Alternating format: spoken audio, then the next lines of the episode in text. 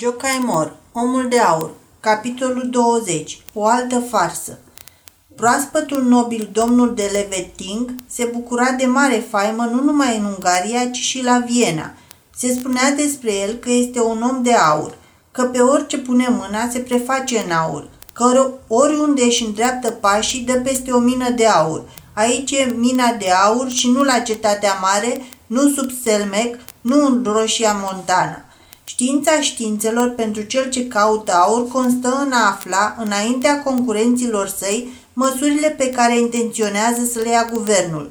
Și Timar era desăvârșit în această privință. Dacă Timar se apuca de vreo nouă afacere, ceata speculanților se repezea după el ca un roi de albine, deoarece toată lumea știa că acolo se va găsi aur pe care trebuia doar să-l iei.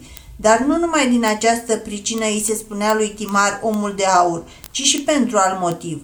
Timar nu înșela niciodată și nu se ocupa de contrabandă.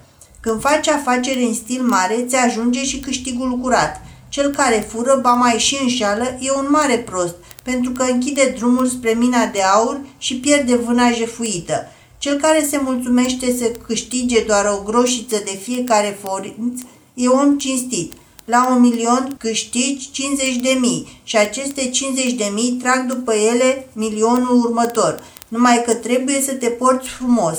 Zeița norocului ni se arată și așa destul de dezgolită, astfel că nu pe se cade să vrem mai scoate și ultimul veșmânt, pentru că de, se supără. Timar avea bun simț și în această privință. Câștiga sume mari pentru că se apuca de lucruri mari, dar nu înșela și nici nu fura, pentru că nici nu risca vreodată. Din câștig își aveau partea lor grasă și a cei de care depindea să îi se cedeze lui afacerea cu tare sau cu tare și să obțină condiții avantajoase, așa încât mina de aur era veșnic deschisă pentru dânsul. Ban uneori aducea adevărate venituri statului, dând în vileag intricile rivalilor săi care unelteau împotriva vistieriei publice. Distrugerea concurenților săi îi aducea de asemenea venituri. De altfel, concurenții nici nu îi spuneau om de aur, așa cum îi se spunea în cercurile guvernamentale și printre săraci. Într-o bună zi, începu să cumpere vii pe monostor. Monostorul e un deal înalt, lângă Uj Sioni, deal căruia pescarii nemți îi zic astăzi Sanhügel, adică movila de nisip, Așadar, oricine poate să-și închipuie că pământul acela nu putea să dea cine știe ce vin de soi, ori o vie care dă un vin oarecare nu-i deloc o afacere nimerită, deoarece nu-și scoate nici măcar mâna de lucru.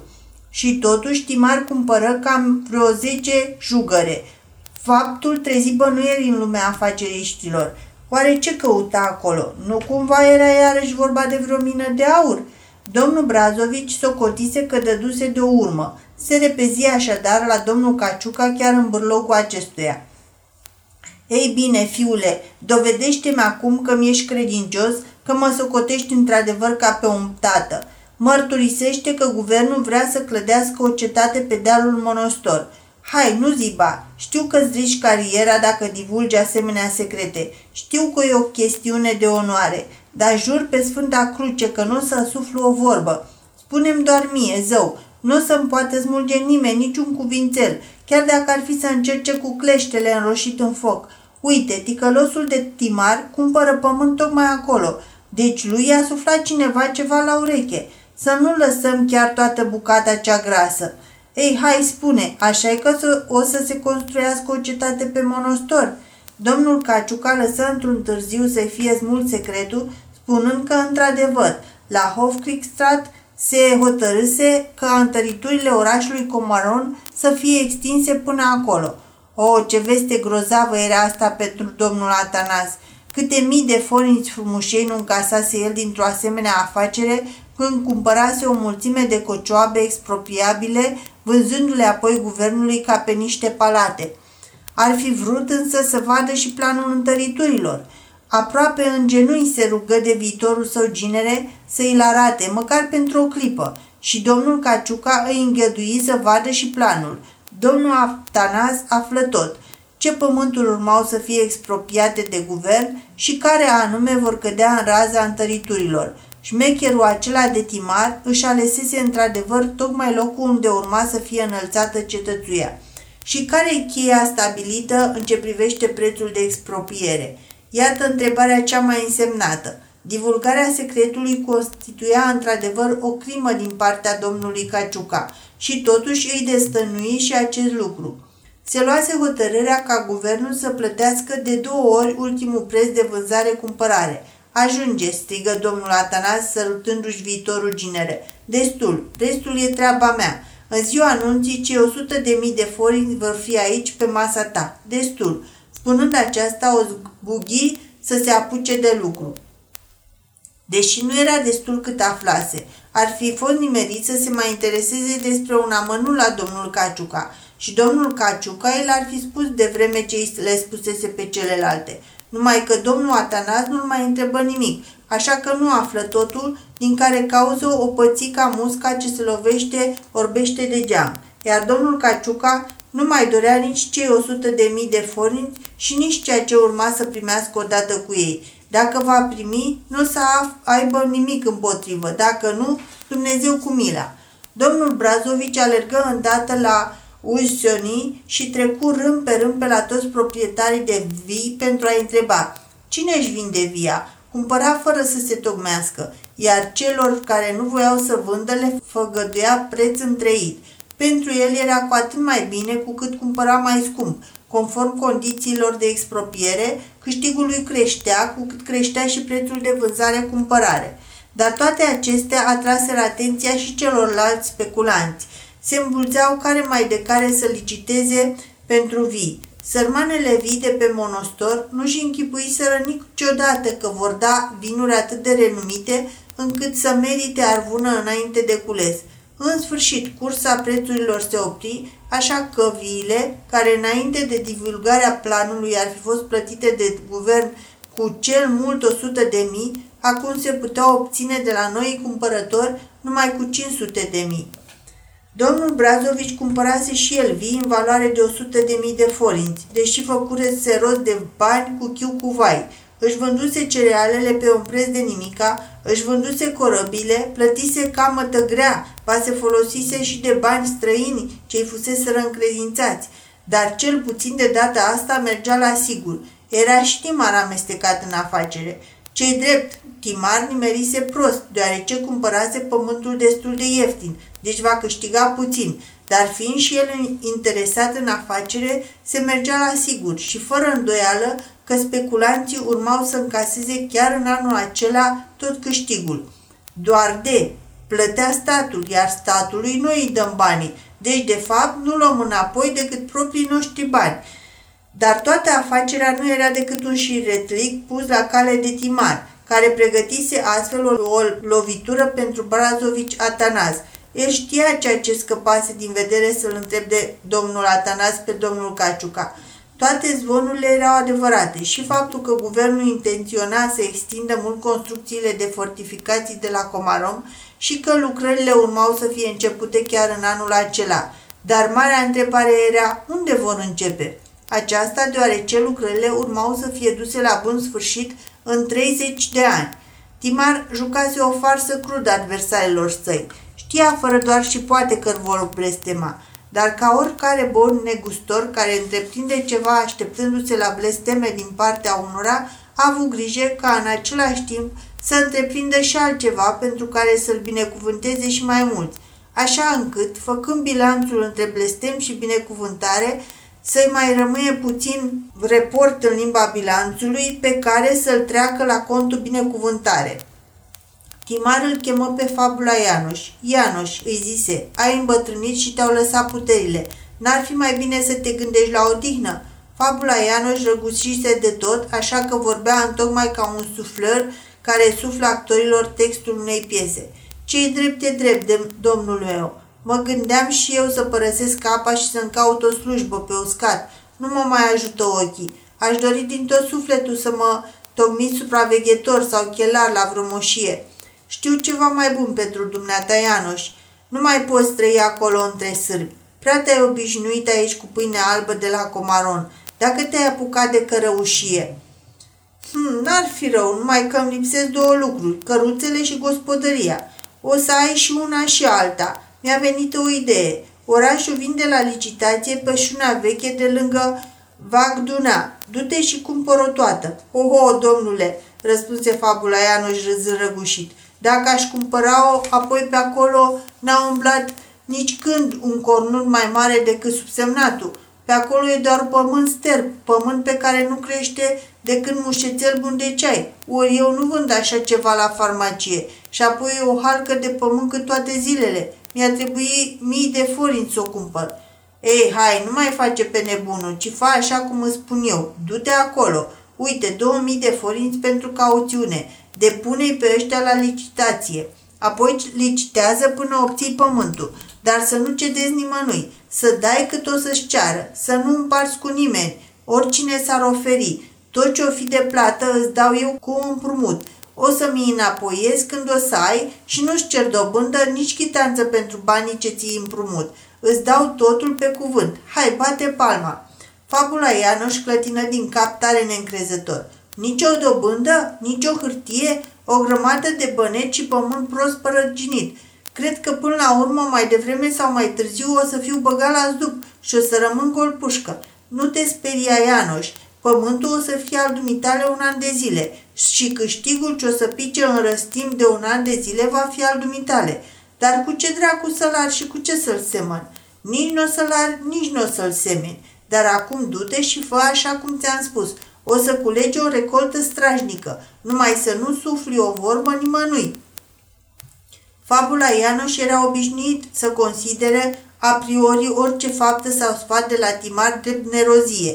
Cu toate astea însă execută tot ce îi se cerea cu o supunere oarbă, deoarece a posteriori se convingea, vrând nevrând, că acele nerozii nemaipomenite aveau urmări deosebit de înțelepte. Cu toate astea, tot nerozii rămâneau, dar Timar ăsta avea un fel de spirituș care îl ajuta. Prin urmare, făcu un tocmai cum îl sfătuise Timar. Și acum să explicăm această purtare ciudată. Tot ce se aflase cu privire la planul de fortificații în jurul cetății din Comarom era adevărat. Consiliul de război al curții hotărâse transformarea acestei cetăți într-o mare tabără. În acest scop se întocmiseră planuri grandioase ce cuprindeau și construirea cetății de la Monostor, precum și a unei linii de fortificații care să lege brațul Vagduna cu brațul dinspre Ghior al Dunării, linie cunoscută sub denumirea de linia Nador, iar fața uh, acesteia, în legătură cu tunurile inerului fortificat de la Monostor, ar fi cuprinse atât cetatea cât și orașul într-un singur brâu de întărituri.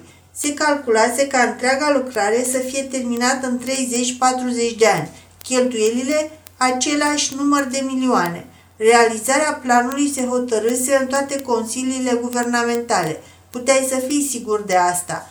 Numai că se găsise cineva care băgă un purice în urechea hofcamerei. Din moment ce lucrările nu se efectuau concomitent la toate fortificațiile, era deprisos să se expropieze de la început toate pământurile prevăzute în plan. Ajungea deocamdată expropierea terenurilor necesare pentru linia Nador, ce urma să se construiască între cele două brațe ale Dunării, iar expropierea viilor de la Monostor putea să mai întârzie încă 20 de ani, numai că speculanții care mirosiseră construirea acestor fortificații se străduiseră să înhațe tocmai dealul de nisip de la Monostor, pe când la porțiunea de pământ ce se afla între cele două brațe ale Dunării nu se gândise nimeni. Terenul acela întins, scos la licitație de primărie, fu obținut de domnul Fabula Ianoș pentru 20.000 de forinți. Dacă expropierea de la monostor nu se făcea acum, ci se amâna peste 20 de ani, ei bine, în acest timp, banii speculanților, bani ce fuseseră investiți în niște vii care nu produceau mai nimic, își pierdeau valoarea o dată și jumătate din pricina cametei. Acesta era farsa pregătită de timar adversarilor săi și mai ales pentru cel mai îndrăjit dintre ei, pentru Brazovici Atanaz.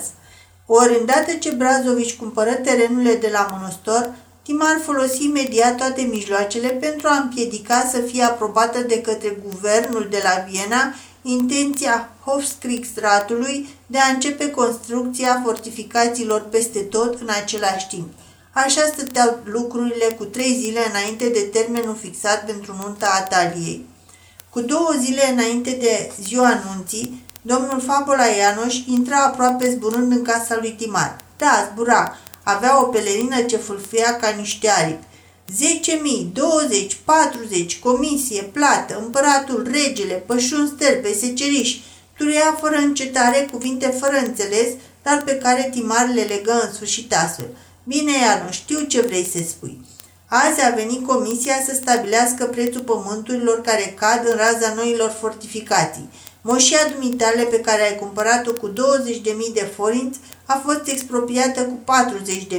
Diferența deci e câștigul dumitale. Ăsta e secerișul. Nu e așa că s-a împlinit ce ți-am spus? Chiar așa mi-a spus domnule, parcă ați fi fost Sfântul Ion Gură de Aur. Chiar așa stau lucrurile, acum văd și eu. Și mai văd că o să iau 20.000 de forinți pe degeaba. De când sunt am câștigat atâția gologan cu mâinile mele? 20.000 de forinți, nebunesc, îmi stă mintea în loc. Dăm voie, domnule, să mă dau tumba ca țiganii.